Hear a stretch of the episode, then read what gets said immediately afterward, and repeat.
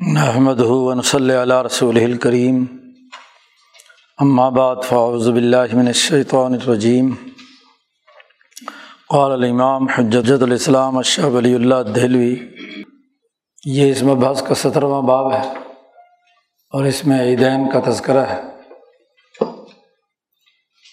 عید الاضحیٰ اور عید الفطر، باقی تمام نمازوں کا پیچھے تذکرہ آ چکا ہے۔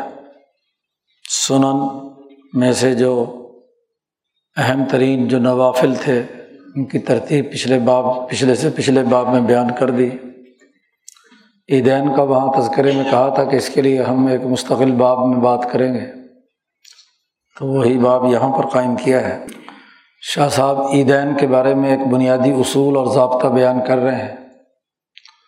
الاصلفی ہما عیدین کے سلسلے میں اصل اور اصولی بات یہ ہے کہ انق القوم لہم یوم یتجملون فی ہی دنیا کی ہر قوم اس کا ایک دن ہوتا ہے جس میں وہ بنتے اور سنورتے ہیں۔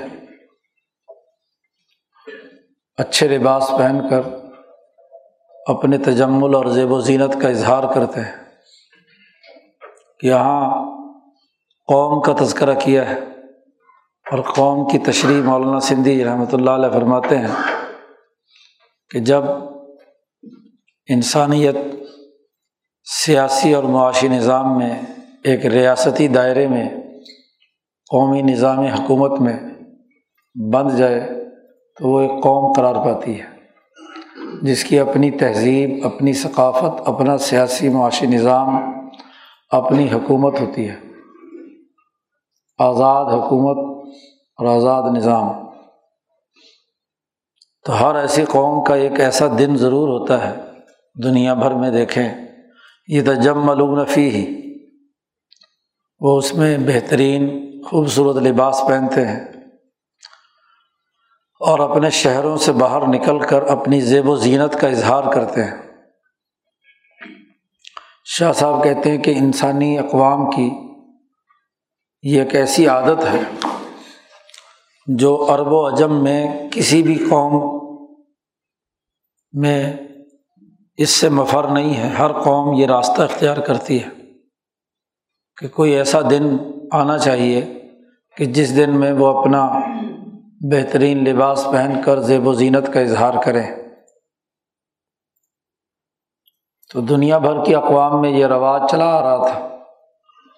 وہ قدیم النبی صلی اللہ علیہ وسلم المدینہ تھا نبی اکرم صلی اللہ علیہ وسلم جب مدینہ منورہ میں پہنچے، تو والم یومان یلعبون فیہما۔ تو مدینہ والے دو دن ایسے مقرر انہوں نے کیے ہوئے تھے جس میں وہ کھیل تماشے کرتے تھے، کھیلتے کودتے تھے۔ یلعبون فیہما، کام کاج چھوڑ کر ایک دوسرے سے گپ شپ لگانا، کھیل تماشے لگانا۔ تو نبی اکرم صلی اللہ علیہ وسلم نے آ کر ان سے پوچھا کہ ماں حاضان الومان یہ دو دن تمہارے یہاں کیوں اور کیسے ہیں؟ پالو تو مدینے والوں نے کہا کنہ نل آبوفی ہما فل جاہلیت ہی جاہلیت کے زمانے میں ہم ان دو دنوں میں کھیل تماشا کرتے تھے۔ تو نبی اکرم صلی اللہ علیہ وسلم نے اس کے جواب میں ارشاد فرمایا کہ قد ابدالکم اللہ بہیما خیرم من ہما وہ جو دو دن تمہارے کھیل تماشے کے ہیں، اللہ نے ان کی جگہ پر تمہیں نئے دو دن دے دیے۔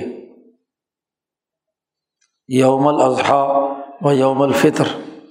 قربانی کا دن اور فطر کا دن، یوم الفطر۔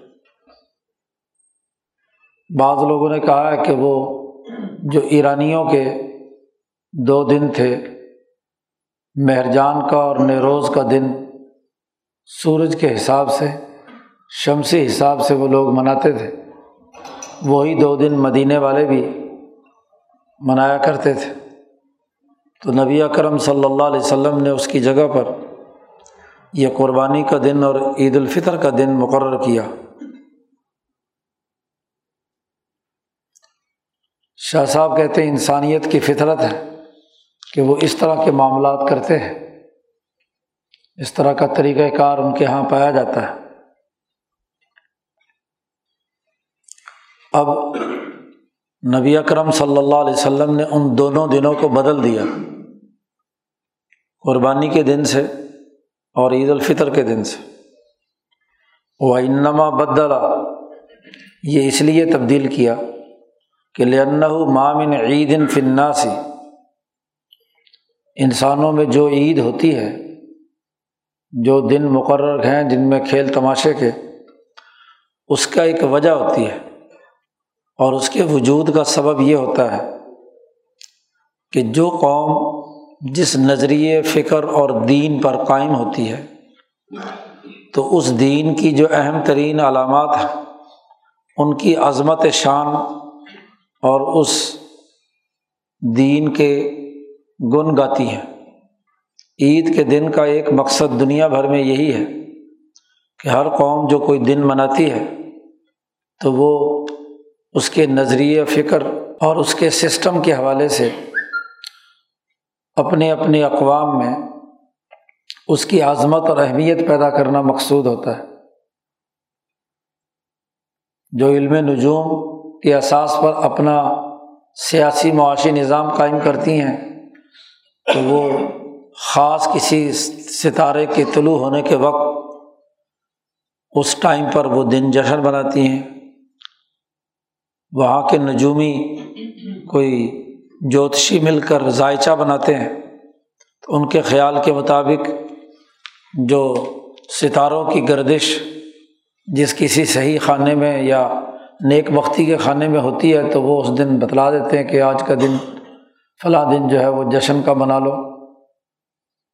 یا مثلاً ایرانیوں کی جو دو دن ذکر ہے کیا نیروز اور مہرجان، یہ شمسی حساب سے تو جو فلکیات کی گردش کا دن ہے، مثلاً بڑا دن ہے یا سب سے چھوٹا دن ہے تو ان دنوں کے لیے انہوں نے مقرر کر لیا کہ چلو اس دن تو چونکہ وہ سورج کی پرستش کرتے تھے یا آگ کی پرستش کرتے تھے تو اس کے حساب سے گرمی، سردی کی آمد پر اور جو ستاروں کے مطابق چلتے تھے تو ستاروں کی اساس پر۔ تو عید کسی قوم میں اس لیے منائی جاتی ہے کہ وہ اپنے نظام کی عظمت اپنے لوگوں کے دلوں میں پیدا کرنا چاہتے ہیں۔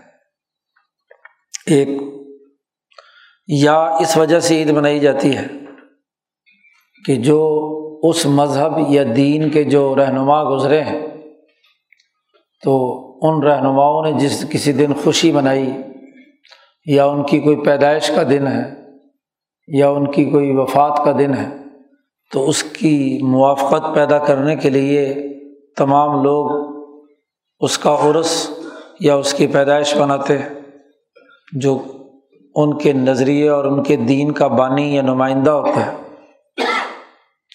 اور شعی و مما یوزاہی ظالقہ یا اسی کے مشابق کوئی نہ کوئی ایسا وہ دن ہوتا ہے۔ مثلاً کسی قوم کو غلامی سے آزادی ملی تو یوم آزادی۔ انہوں نے کوئی آئین اور دستور نافذ کیا تو یوم جمہوریہ یا یوم دستوریہ۔ اس طرح کی چیزوں کی بنیاد پر عید منائی جاتی ہے دنیا بھر کی اقوام میں۔ شاہ صاحب کہتے ہیں فخشی نبی یو صلی اللہ علیہ وسلم۔ نبی اکرم صلی اللہ علیہ وسلم کو یہ ڈر محسوس ہوا کہ اگر ان لوگوں کو ان کی عادت پر ہی چھوڑ دیا گیا کہ اپنی عادت کے مطابق ہی وہ عید مناتے رہیں، تو اس کے نتیجے میں ہوگا کیا؟ کہ جو جاہلیت کے زمانے کے ادیان ہیں، جن کو مٹانے کے لیے دین اسلام آیا ہے، اس کے شاعر کی عظمت لوگوں کے دلوں میں اسی طرح برقرار رہے گی۔ اور یا ان کے جو قدیم رہنما رہے ہیں انہیں کی طریقۂ کار کو رواج ملے گا۔ تو نبی اکرم صلی اللہ علیہ وسلم نے ان دو دنوں کی جگہ پر ملت حنیفیہ کے شاعر کی عظمت پیدا کر دی۔ کیونکہ جب آپ نظام قائم کرنا چاہتے ہیں حنیفیت کے اصول پر، تو ملت ابراہیمیہ حنیفیہ کے جو شاعر ہیں ان کی عظمت لوگوں کے دلوں میں پیدا ہونی چاہیے۔ اس لیے نبی کرم صلی اللہ علیہ وسلم نے ایک حدیث میں فرمایا کہ لکل قومن عید بحاظہ عید ہر قوم کی ایک عید ہوتی ہے۔ اور یہ عید الفطر یا عید الاضحیٰ کا یہ ہمارا دن ہے، ہماری عید ہے۔ تو چونکہ اقوام عید مناتی ہیں اپنے اپنے دین کی عظمت پیدا کرنے کے لیے، اپنے اپنے اسکول آف تھاٹ کو آنر دینے کے لیے، اعزاز دینے کے لیے۔ تو اس لیے ملت ابراہیمیہ، حنیفیہ کے جو بنیادی شاعر تھے، ان کی عظمت پیدا کرنے کے لیے نبی اکرم صلی اللہ علیہ وسلم نے ان دنوں کو مقرر کر دیا۔ ایک تو یہ بڑا بنیادی مقصد تھا کہ تعظیم شاعر اللہ ہونا چاہیے۔ پھر وضم مع تجم الفی اس کے لیے طریقۂ کار یہ اختیار کیا کہ اچھے کپڑے پہنے زیب و زینت اختیار کریں، لیکن اس کے ساتھ اللہ کا ذکر شامل کر دیا تقبیرات پڑھنے کا حکم دے دیا۔ وہ اب باب منت آتی اور ملت ابراہیمیہ حنیفیہ کی جو عبادات میں سے کچھ عبادات کا اضافہ کر دیا، مثلاً نماز کا، تاکہ ایسا نہ ہو کہ مسلمانوں کا اجتماع محض کھیل تماشا بن کر رہ جائے، محض کھیل اور لاہ و لابھ نہ ہو۔ اور جب اجتماعی کرنا ہے تو اجتماع کا بنیادی مقصد یہی ہونا چاہیے کہ اس کے ذریعے سے اللہ کے دین کا غلبہ ہو۔ من اعلائی کلیمت اللہ کہ یہ اجتماع جو ہے اعلائی کلیمت اللہ یعنی اللہ کے دین کو غالب کرنے کے دائرے سے خالی نہ ہو۔ وہ اجتماع ہو اور اس میں ابراہیمی حنیفی اصول پر اللہ اکبر اللہ اکبر، لا الہ الا اللہ اللہ اکبر اللہ اکبر یعنی اللہ الحمد، یہ پڑھتے رہنا چاہیے۔ تو توحید کی اساس پر ملت ابراہیمیہ حنیفیہ ہے۔ تو اللہ کی عظمت اور بڑائی اور اس کے غلبے کا اس اجتماع میں باقاعدہ اعلان ہو اب یہ دو دن تو اس لیے مقرر کیے کہ یہ فطرت انسانی میں ہر قوم کی ضرورت تھی۔ نبی اکرم صلی اللہ علیہ وسلم نے ان دنوں کو جوڑ دیا ملت ابراہیمیہ حنیفیہ کے نظام کے ساتھ۔ کہ بجائے وہ دنیا کے فرسودہ نظام جو جاہلیت پر مبنی ہیں اس کی اساس پر یہ دن منائے جائیں، اس کی جگہ پہ ملت حنیفیہ کے اصول پر یہ دن منائے جانے چاہئیں تو سرے سے خوبصورتی، تجمل اور اجمال، اجتماع کو روکا نہیں، اس کا رخ موڑ دیا۔ یہی طریقۂ تربیت ہوتا ہے۔ انسانی فطرت میں جو چیز داخل ہے، جب آپ اس کو سرے سے روکیں گے تو یہ غیر فطری عمل ہے۔ اس کا رخ بدلنا یہ اصل میں تربیت ہے۔ اب ان دو دنوں میں پہلا دن یوم الفطر ہے اور وہ دن وہ مقرر کیا کہ جس میں لوگ اپنے روزے مکمل کر لیتے ہیں۔ اور اس دن میں یہ بات لازمی قرار دے دی کہ کچھ نہ کچھ صدقۂ فطر لوگوں کو دیا جائے۔ وہ ادائی نوع من زکوٰۃ تو کچھ زکوٰۃ یعنی کچھ مال غریبوں پر خرچ کیا جائے۔ تو ایک تو فطر کا دن ہے اور دوسرا اس فطر کے دن میں فطرانہ ادا کرنے کا حکم دیا گیا۔ اس طرح دو چیزیں جمع ہو گئیں۔ ایک فرحت طبیعی اور ایک فرحت عقلی۔ فج تبا الفرح طبیعی ایک طبعی فرحت اور خوشی بھی ہے کہ رمضان کے تیس دن جو انہوں نے مشقت اختیار کی ہے، تو اس سے وہ فارغ ہو گئے۔ تو طبی طور پر انسان کو خوشی ہوتی ہے جب وہ مشقت مکمل کر کے فارغ ہوتا ہے۔ اور ایسے ہی جب کسی فقیر کو، محتاج کو صدقہ اور خیرات کیا، تو دوسرے کی خدمت کرنے سے دینے والے کو فرحت طبعی حاصل ہوتی ہے، طبی طور پر خوش ہوتا ہے، اور وہ نہ بھی خوش ہو تو جو فقیر ہے، غریب آدمی ہے، اس کو جب مال بھی ملے تو اس کو بھی طبی طور پر کیا خوشی حاصل ہوگی۔ اور دوسرا، فرحت عقلی بھی۔ فرحت عقلی یہ ہے کہ من قبل ابتحاج کہ دلی طور پر اس کے اندر سرور بہت ہی خوشی اللہ کی عظمت کے حوالے سے پیدا ہوگی۔ مما انعام اللہ علیہم، کہ جو اللہ نے ان پر نعمت مقرر کی تھی کہ آدمی نے اپنے فریضے کو صحیح طریقے سے ادا کر لیا، تو اس کی ادائیگی کی توفیق ملی۔ تو اللہ کا شکر ادا کرنے کے لیے، اسے گویا کہ عقلی طور پر بھی خوشی حاصل ہوئی۔ و اس بالا علیہم من ابقاء روس الحل ولولد الا صنعت اخرا اور عقلی خوشی اس حوالے سے بھی ہوئی کہ اللہ نے جو ان کے بیوی بچوں کو ایک پورے سال تک باقی رکھا اور ہر بچے کی طرف سے صدقہ اور خیرات آپ اتار رہے ہیں، دے رہے ہیں، تو یہ جو آپ کی اولاد اور جان محفوظ رہے تو اس کی وجہ سے آدمی کو خوشی ہوتی ہے۔ اس لیے مولانا سندھی نے اس کی تشریح میں کہا کہ گزشتہ پورا ایک سال جو یکم شوال سے لے کر تیس، انتیس رمضان تک کا گزرا تو اس میں آل اولاد محفوظ رہی تو ان کے جو زندہ اولاد ہے اس کی طرف سے آپ کو گھر والوں کی طرف سے صدقہ فطر ادا کر رہے ہیں۔ تو گویا کہ عقلی خوشی حاصل ہوئی۔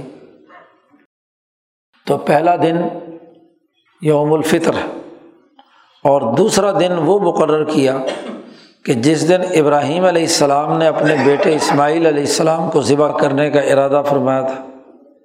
اور اللہ نے ان دونوں پر یہ انعام کیا کہ ان کا فدیے کی دے کر اس کی جگہ پر ایک دمبا ذبح عظیم فدیہ کے طور پر انہوں نے ادا کیا تھا۔ تو یہ جو واقعہ تاریخ میں ہے کہ ابراہیم علیہ السلام نے اپنے طبی تقاضوں کو جو بڑی ہی امیدوں اور آرزوؤں کے بعد ایک لخت جگر پیدا ہوا اور اس کی جو خوشی حاصل تھی، وہ جوانی کی منزل طے کر رہا ہے۔ تو باوجود گہری محبت کے کہ سارا سے تو کوئی اولاد تھی نہیں، حاجرہ سے اولاد پیدا ہوئی اور وہ اب جوان ہونے کے قریب ہے بچہ۔ اب اس کو ذبح کرنے کا حکم دیا جا رہا ہے، خواب دکھایا جا رہا ہے۔ اور اسماعیل علیہ السلام بھی باوجود اس بات کے کہ ابھی جوانی کی دہلیز پر قدم رکھ رہے ہیں اور باپ کے ساتھ جو ایک فطری محبت ہے وہ بھی موجود ہے، لیکن صرف اور صرف اللہ کا حکم اور اس کی رضا کے لیے اپنی جان قربان کرنے کے لیے تیار ہے۔ تو وہ دن ایک تاریخی دن ہے۔ اس میں اس ملت ابراہیمیہ حنیفیہ کے بانی کی اتباع بھی ہے اور اسی کے ساتھ ساتھ ملت ابراہیمیہ کے جو بنیادی شاعر میں سے ہے کہ اللہ کے لیے اپنی جان اور مال اللہ کے راستے میں خرچ کرنا، تو جو کسی عید کے دن کے مقرر ہونے کے معیارات تھے، اقوام کے، وہ سب کے سب اس میں پائے جاتے ہیں۔ شاہ صاحب، اس کی دو تین اور وجوہات بیان کرتے ہیں۔ از فی ہی کہ اس دن میں تذکر و حال امت الملت الحنیفیہ، ملت حنیفیہ کے جو امام ہیں، ان کی حال کو یاد کرنا ہے کہ کس کیفیت سے وہ گزرے ہوں گے کہ جب اپنے لخت جگر پر چھری پھیرنی ہے۔ اور بل اعتبار بہم، اور ان پر قیاس کر کے، عبرت حاصل کر کے ان سے انسان اپنی جان اللہ کے راستے میں قربان کرنے کے لیے، خرچ کرنے کے لیے تیار ہو۔ وقوت صبر اور صبر کی قوت حاصل ہو کہ اللہ کی رضا کے لیے مال خرچ کیا جا رہا ہے۔ اللہ کی رضا کے لیے جان خرچ کی جا رہی ہے۔ تو ایک تو یہ ہے وفی ہی اور اس دن میں تشب بالحاج، ملت ابراہیمیہ حنیفیہ کے شاعر میں خانہ کعبہ ہے، عرفات ہے، مزدلفہ ہے منا ہے۔ تو اس دن چونکہ وہ لوگ جو حج پر ہیں، تو وہ شاعر کے چاروں طرف دیوانہ وار، طواف میں اور جی عرفات جانے اور آنے میں مشغول ہیں۔ تو جو دور دراز سے لوگ اس دن حرم نہیں پہنچ سکے حج کے لیے، تو وہ اپنے اپنی جگہ پر حاجیوں سے مشابہت پیدا کرے۔ تو گویا کہ اس شاعر کی عظمت ان کے دل میں پیدا ہوگی اور حج کی عظمت ان کے سامنے آئے گی، شوق پیدا ہوگا کہ اگلے سال ہم بھی وہاں حج کے لیے جائیں۔ اسی لیے کہ جو حاجی ان منا اور عرفات کے ایام میں جو تقبیرات تشریق کہتے ہیں، وہی تقبیرات یہاں حکم دیا گیا کہ یہ دنیا بھر کے مسلمان وہ تقبیر پڑھے۔ اللہ پاک نے ارشاد فرمایا ہے کہ ولی تکبر اللہ علامہ ہدا کم اللہ تعالیٰ نے تمہیں جیسے ہدایت کی ہے، اس کے مطابق اللہ کی بڑائی بیان کرو۔ شکراً۔ شکر ادا کرتے ہوئے کہ اللہ نے تمہیں توفیق دی روزے کی اور تمہیں توفیق دی قربانی کرنے کی۔ اسی لیے قربانی کے دنوں میں یہ بات لازمی قرار دی گئی کہ جانور قربان کرنا، بلند آواز سے یہ تکبیر پڑھنا، مینا کے ایام میں تین دن مینا کے اندر حاجی رہتے ہیں تو عام مسلمانوں کو بھی اپنی اپنی جگہ پر نویں ذی الحج سے یعنی عرفہ کے صبح سے لے کر تیرہویں کے شام تک یام تشریق کے مطابق تقبیرات تشریق پڑھنے کا حکم دیا گیا تاکہ ان سے مشابت اختیار ہو۔ اور پھر ذی الحج کے شروع کے دس دن جو ہیں، ان میں مستحب قرار دیا گیا کہ کوئی آدمی اپنے بال نہ کاٹے، مستحب ہے، کوئی فرض واجب تو نہیں، یہ بھی اس لیے کہ حاجی سے مشابت ہو جائے۔ ذی الحج کے آنے سے پہلے جو بال کاٹ لیے کاٹ لیے ناخن وغیرہ، تو حاجی سے مشابت کے طور پر دس دن جو ہے وہ اپنی مونچھوں کے، اپنے ہاتھ پاؤں کے باقی بال نہ کاٹے جیسے حاجی نہیں کاٹتا۔ تو وہ بھی احرام سے فارغ ہونے کے بعد یہ بال وغیرہ کاٹتا ہے، حلق کراتا ہے۔ پھر اسی کے ساتھ ساتھ حج کے اندر بھی امام نے نماز پڑھانی ہوتی ہے، خطبہ دینا ہوتا ہے۔ تو اس لیے ان عیدین کے موقع پر بھی دو رکعت نماز لازمی قرار دے دی اور اس کے ساتھ امام خطبہ پڑھے۔ تو یہ خطبہ بھی کہہ دیا۔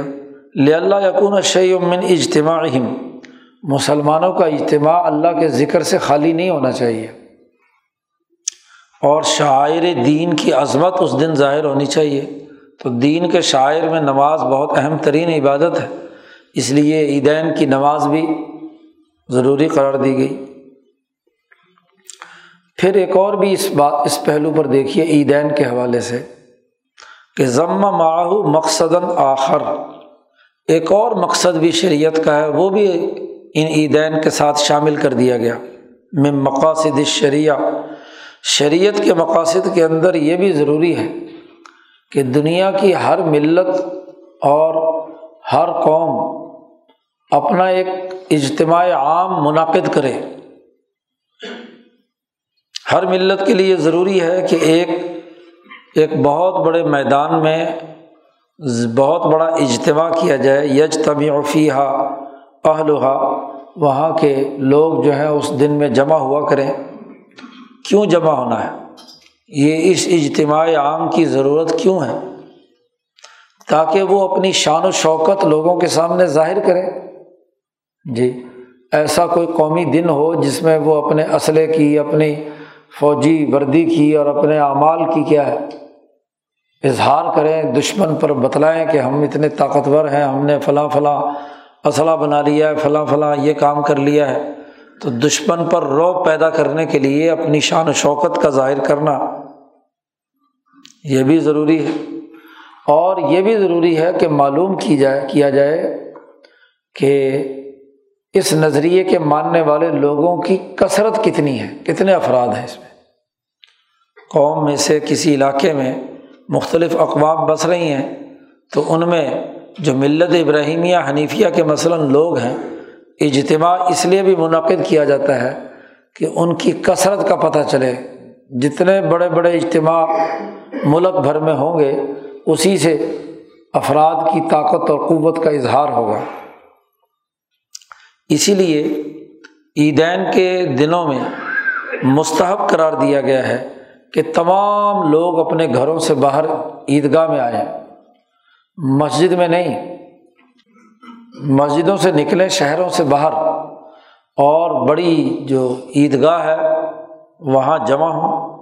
یہاں تک کہ بچے بھی نئے کپڑے پہن کر نکلے ون نسا عورتیں بھی نکلیں اور وہ زوات الخدور، جو پردوں میں چھپی ہوئی عورتیں ہیں، وہ بھی نکلیں ولحیز حتیٰ کہ وہ عورتیں جن کو ماہواری کے ایام شروع ہو چکے ہیں، تو وہ اس حالت میں بھی نکلیں لیکن نماز میں شریک نہیں ہوں گی، نماز سے علیحدہ بیٹھیں گی۔ یا تزل المسلح نبی اکرم صلی اللہ علیہ وسلم کی حدیث ہی کا یہاں شاہ صاحب نے وہی جملے استعمال فرمائے ہیں۔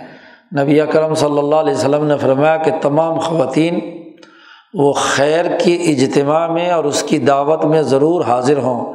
یشحدن الخیرہ اور فرمایا کہ جو حیض عورتیں ہیں، جن کو حیض آ رہا ہے وہ نماز میں تو شریک نہ ہو، نماز کے علاوہ ویسے ایک جگہ علیحدہ بیٹھ جائیں۔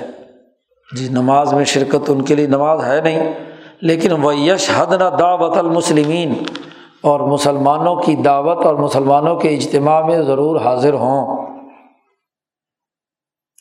تو یہ عید والے دن عورتوں کو بھی باہر نکلنے کا حکم دیا گیا ہے کہ وہ اس اجتماع عام میں آئیں۔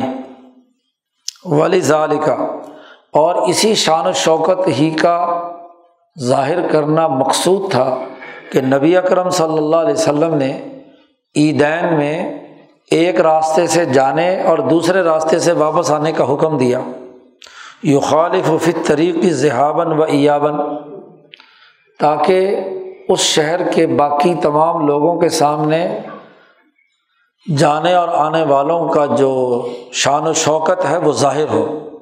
کہ جب جانے والے ایک راستے سے جا رہے ہیں اور ایک پورا جلوس جا رہا ہے عیدگاہ کی طرف ہاں جی اجتماع کے لیے، اور پھر واپس ہو کر دوسرے راستے سے تو پورے شہر کے تمام دائرے میں گویا کہ مسلمانوں کے جلوس نکلیں۔ تو یہ اجتماعی طور پر تاکہ شان و شوکت ظاہر ہو، غلبہ دین کا اظہار ہو۔ اور یہ اس لیے ہے کہ دونوں راستوں پر بسنے والے جو غیر مسلم ہیں یا دوسرے نظریات کے رکھنے والے لوگ ہیں، ان کو پتہ چلے کہ مسلمانوں کی شان و شوکت کیا ہے۔ ان کی تعداد اور افرادی قوت کتنی ہے۔ تو عیدین کے اندر یہ مقصد بھی پیش نظر ہے کہ وہ اجتماع رسمی نہ ہو، بلکہ دشمن پر رو پیدا کرنے اور دین کے غلبہ، غلبے کا اظہار اس سے ہو۔ اب چونکہ عید کا دن کی جو اصل بنیاد ہے حکمت البر والاسم کے تحت جو تمام اقوام عالم میں پائی جاتی ہے، اس کی اصل بنیاد تو زیب و زینت اختیار کرنا ہے۔ کھیل تماشا ہے، اصل تو یہ بنیاد تھی۔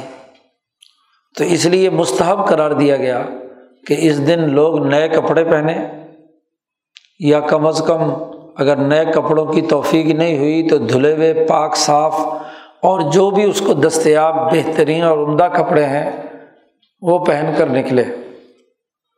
و تقلیس کا بڑا ایک اہم لفظ استعمال کیا ہے شاہ صاحب نے، اور حضرت سندھی نے اس کی تشریح کی ہے کہ تقلیس کہتے ہیں کہ جب اپنے سربراہان کی، اپنے حکمرانوں کو جب آدمی ان کا استقبال کرتا ہے ان کے لیے اجتماع کرتا ہے، ان کا احترام میں کھڑا ہوتا ہے، ان کا استقبال کرتا ہے۔ جب وہ کہیں سے آتے ہیں تو اس کو تقلیص کہتے ہیں۔ اور پھر استقبال بھی کیسے؟ بالغنائی وزر بدف کچھ غنا بھی ہونا چاہیے کوئی۔ خشک خشک سا استقبال، وہ تکلیف نہیں ہوتی۔ تو اس کے لیے یہ نیچے حاشیہ والے نے لکھا ہے کہ بالغنائی و ضرب دف اور اسی طرح کوئی کھیل کھیل کی چیزیں۔ تو یہ اس سے مراد ہے، مقصد یہ ہے کہ وہ دل کی خوشی سے استقبال کریں اور اس دن کا احترام کریں۔ تو گویا کہ ابراہیم علیہ السلام، اسماعیل علیہ السلام یا نبی اکرم صلی اللہ علیہ وسلم نے عید الفطر کی تو وہ اس طرح کی تکلیث ان کی احترام اور عظمت پر خطبات ہوں اور اس پر گفتگو ہو اور ایک دوسرے سے ملیں جی کھلے دل کے ساتھ۔ اور اسی کے ساتھ ساتھ راستہ بھی بدل کر، تاکہ ہر راستے سے اپنے جو آئمہ ہیں، حضرت ابراہیم، اسماعیل اور نبی اکرم صلی اللہ علیہ وسلم، ان کی عظمت شان ظاہر ہو۔ اور بالخروج المسلح اور چونکہ زیب و زینت میں یہ بھی ہے، جب کافی لوگ جمع ہوتے ہیں، تو ماشاء اللہ ہلہ گلہ مچاتے ہیں، ایک دوسرے سے ملتے جلتے ہیں اور کھانے پینے اور یہ وہ چیزیں۔ تو یہ بھی چونکہ عید کی ضرورت ہے، تو یہ بھی ساتھ ہونا چاہیے۔ تو غلبہ دین بھی ہے، زیب و زینت بھی ہے، شاعر اللہ کی عظمت بھی ہے، وغیرہ وغیرہ۔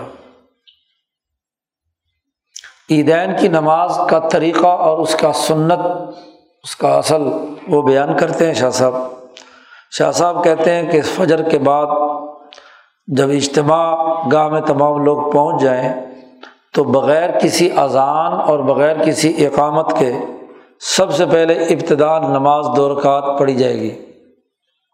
یو جہروفیہ بالقرا اور وہاں قرأت بلند آواز سے ہوگی، ورنہ دن کی نمازوں میں عام طور پر ظہر اثر وغیرہ میں ہاں جی جہری قرأت نہیں ہے۔ لیکن چونکہ عید کا دن ہے اور اجتماع عام ہے۔ تو تمام مجمع تک آواز پہنچانا اور ان کو متوجہ رکھنے کے لیے ضروری ہے کہ بلند آواز سے قرأت کی جائے۔ اگر بہت بڑا مجمع ہو اور ارادہ یہ ہو کہ مختصر نماز پڑھائی جائے، تو پھر اس کے لیے نبی کرم صلی اللہ علیہ وسلم کا جو معمول ہے، تو اس میں پہلی رکعت میں سب حسب رب کل اعلیٰ اور دوسری رکعت میں حل عطا کا حدیث الغاشیہ۔ دونوں صورتیں جو ہیں آگے پیچھے نبی کرم صلی اللہ علیہ وسلم نے پڑھی ہیں۔ تو جو مختصر پڑھنا چاہے وہ یہ۔ اور اگر مکمل طور پر اس دن کی نعمتیں حاصل کرنی ہیں، تو نبی کرم صلی اللہ علیہ وسلم کا یہ بھی معمول ہے کہ پہلی رکعت کے اندر صورت قاف جو تین رقوؤں پر مشتمل ہے، اور دوسری رکعت میں اقتربت سات ون شکل قمر اس کے بھی تین رقوع ہیں صورت القمر کے۔ تو یہ دو صورتیں نبی کرم صلی اللہ علیہ وسلم کا پڑھنے کا معمول رہا ہے۔ پہلی رکعت کے اندر یہاں جو امام شافی رحمۃ اللہ علیہ کا یا حرمین کے اماموں کا جو طریقہ ہے، جس کو شاہ صاحب کے خیال کے مطابق ترجیح دی ہے اس کو، اس کی تقبیرات بیان کر رہے ہیں۔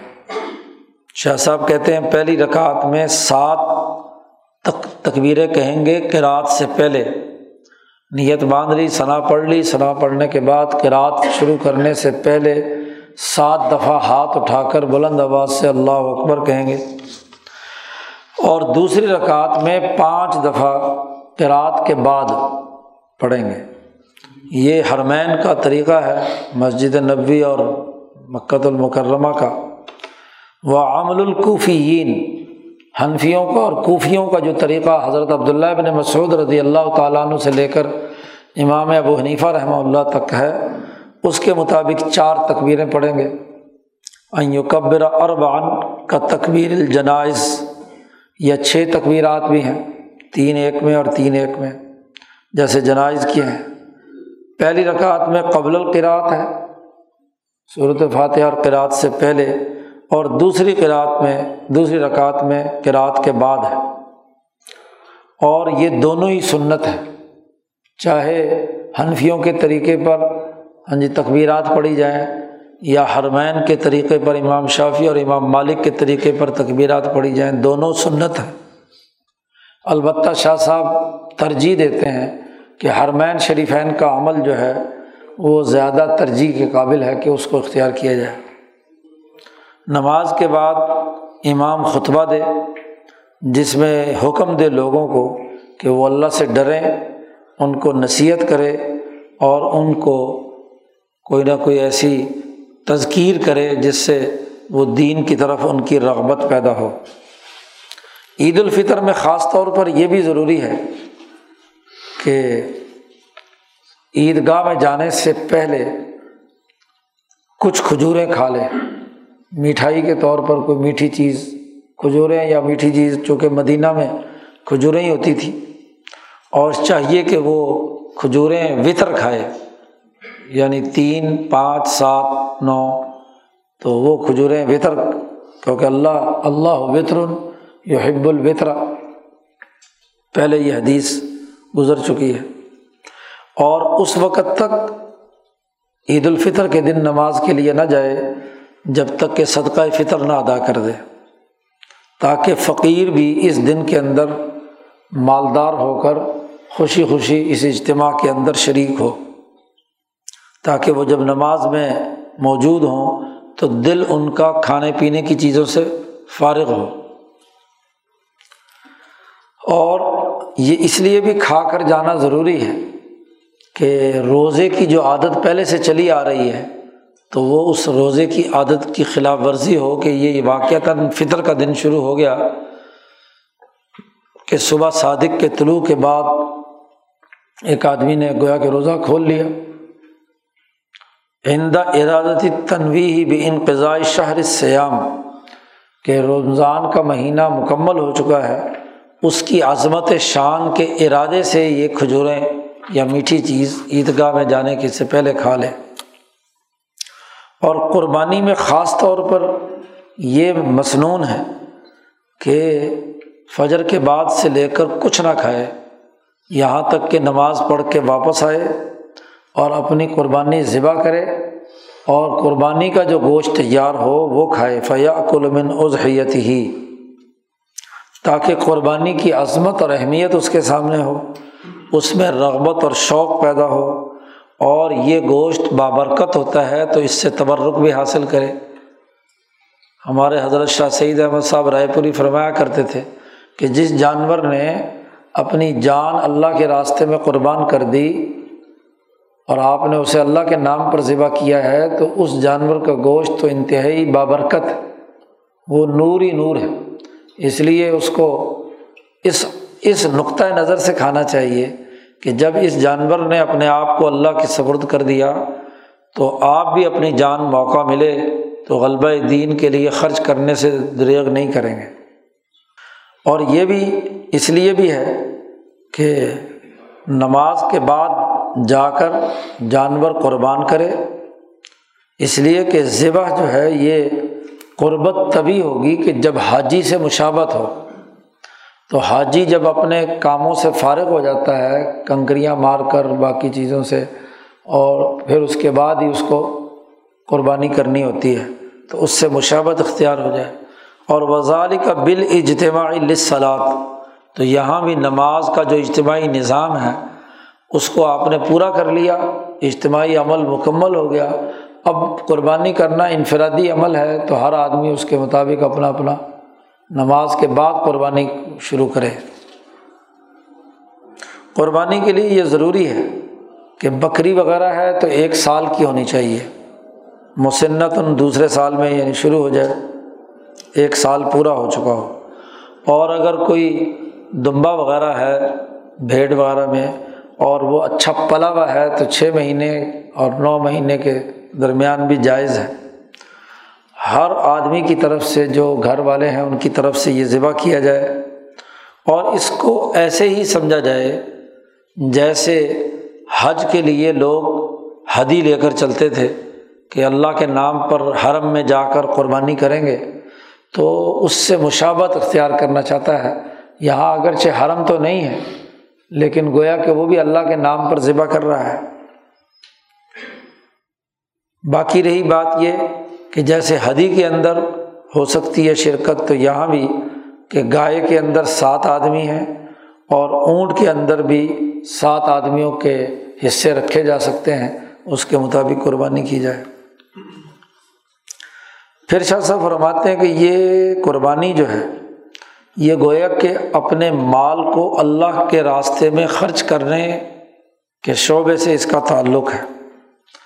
تو اس میں اللہ تبارک و تعالیٰ نے ارشاد فرمایا ہے کہ ینال اللہ لحوم ولا دماغ ولا کی ینال تقوا من کم اللہ کو گوشت اور خون نہیں چاہیے، بلکہ وہ جو تمہارے دلوں کا تقوا اور ادب ہے، وہ اللہ کو پہنچتا ہے۔ تو اصل تو اللہ کو نہ مال مطلوب ہے، نہ جانور مطلوب ہے، نہ گوشت مطلوب ہے، نہ خون مطلوب ہے۔ اصل تو وہ تمہارے قلب کی کیفیت مطلوب ہے کہ کس تقاضے سے تم نے یہ کام کیا ہے۔ تو اس لیے یہ ضروری ہے کہ اس قربانی کو خود پالا جائے اور موٹا تازہ کیا جائے۔ تمہاری قربانی جو ہے وہ اچھی، موٹی تازہ ہو۔ اور وہ اختیار الجید منہا، اور ان میں سے جو بہترین اور عمدہ جانور ہو، اس کو اختیار کرنا یہ مستحب ہے۔ لی دلالت ہی تاکہ اس بات کو واضح کرنے کے لیے کہ اس کی اللہ کے اندر رغبت اچھی ہے۔ اللہ کے نام پر جو جانور ذبح کرنا ہے، وہ اچھا ہونا چاہیے۔ اور اسی لیے لازمی قرار دیا گیا۔ کہ چار طرح کی قربانی اس سے بچنا چاہیے، وہ جانور جائز ہی نہیں ہے۔ العرجا ایسی لنگڑی قربانی، جانور، کہ جس کا ایک پاؤں سرے سے ختم ہے یا بالکل ہی کام نہیں کر رہا، گویا کہ تین پاؤں پر چل رہا ہے، تو ایسا جانور ذبح کرنا جائز نہیں ہے۔ اسی طرح یہ حدیث کے الفاظ یہاں شاہ صاحب نے استعمال کیے ہیں بلا ایسی بھینگی یا اندھی قربانی کہ جس کا اندھا پن بالکل واضح ہو چکا ہے کہ اس کو ایک آنکھ سے نظر ہی نہیں آتا۔ اسی طرح ایسے ہی مریض قربانی کہ جس کا مرض بالکل واضح ہے کہ بیمار ہے، اس کے بچنے کی کوئی امید نہیں، تو اب ارادہ کر لو کہ چلو جی اللہ کے راستے میں قربانی دے دیں۔ تو یہ بھی مناسب تقوا کے منافی بات ہے۔ اسی طرح العر جفا اللہ تن کی۔ اتنی کمزور بیماری تو کوئی نہیں ہے۔ ویسے ہی اتنی کمزور ہے کہ گوشت نام کو کچھ نہیں، بس ہڈیوں کا ڈھانچہ ہے۔ تو وہ قربانی جائز، وہ بھی ٹھیک نہیں ہے۔ اسی طرح روک دیا گیا اس قربانی کے جانور کو ذبح کرنے میں، جس کا سینگ سرے سے نہیں ہے، کان کٹا ہوا ہے اس کا۔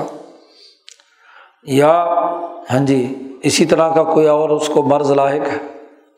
اور مصنون قرار دیا گیا ہے کہ جس جانور کی آنکھیں موٹی موٹی ہوں اور کان بڑے لمبے اور کھڑے ہوں یا لمبے ہوں، کم از کم جیسے جیسے جانور کی نوعیت ہے، تو بڑے کانوں والا اور بڑی موٹی آنکھوں والا چونکہ لوگ اس کو پسند کرتے ہیں، تو جس چیز کو بھی پسند کرتے ہیں تو پسندیدہ چیز اللہ کے راستے میں قربان کرنا یہ مستحب ہے۔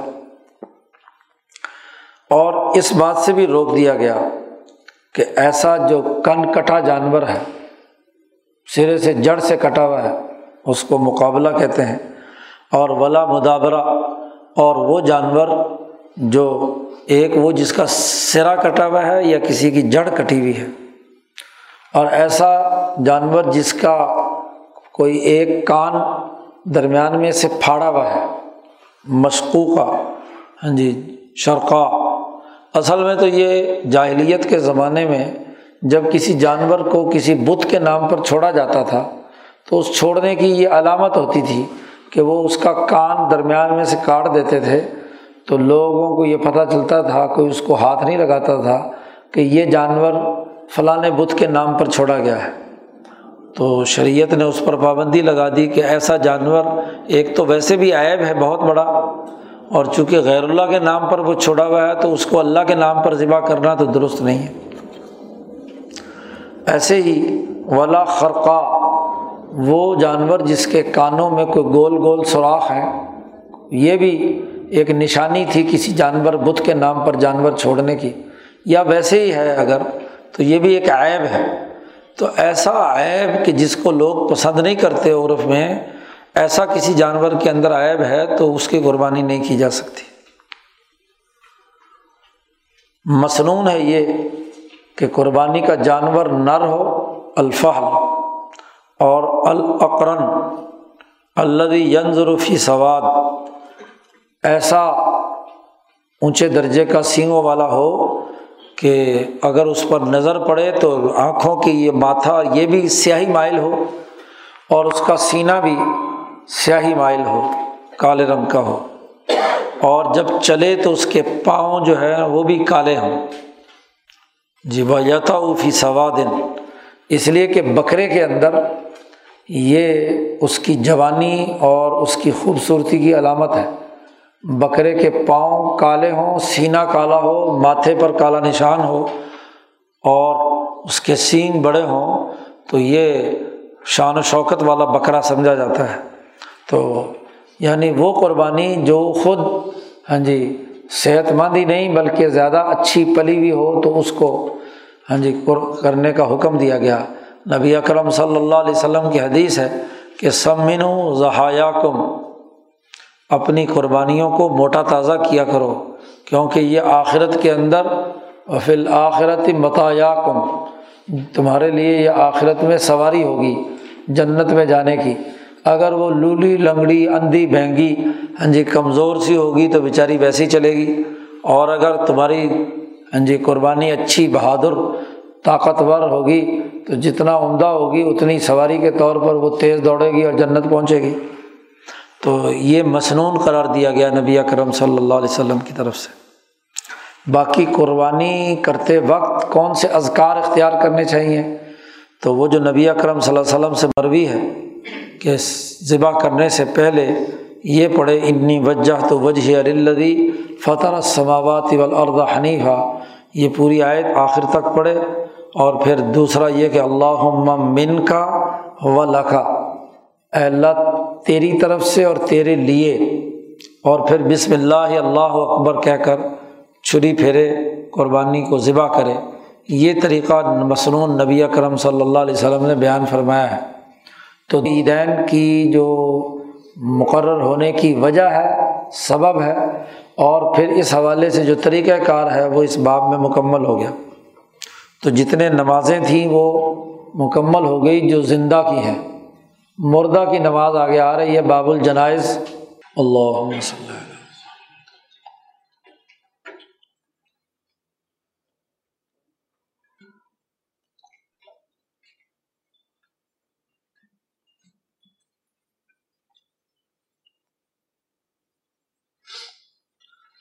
اجمعین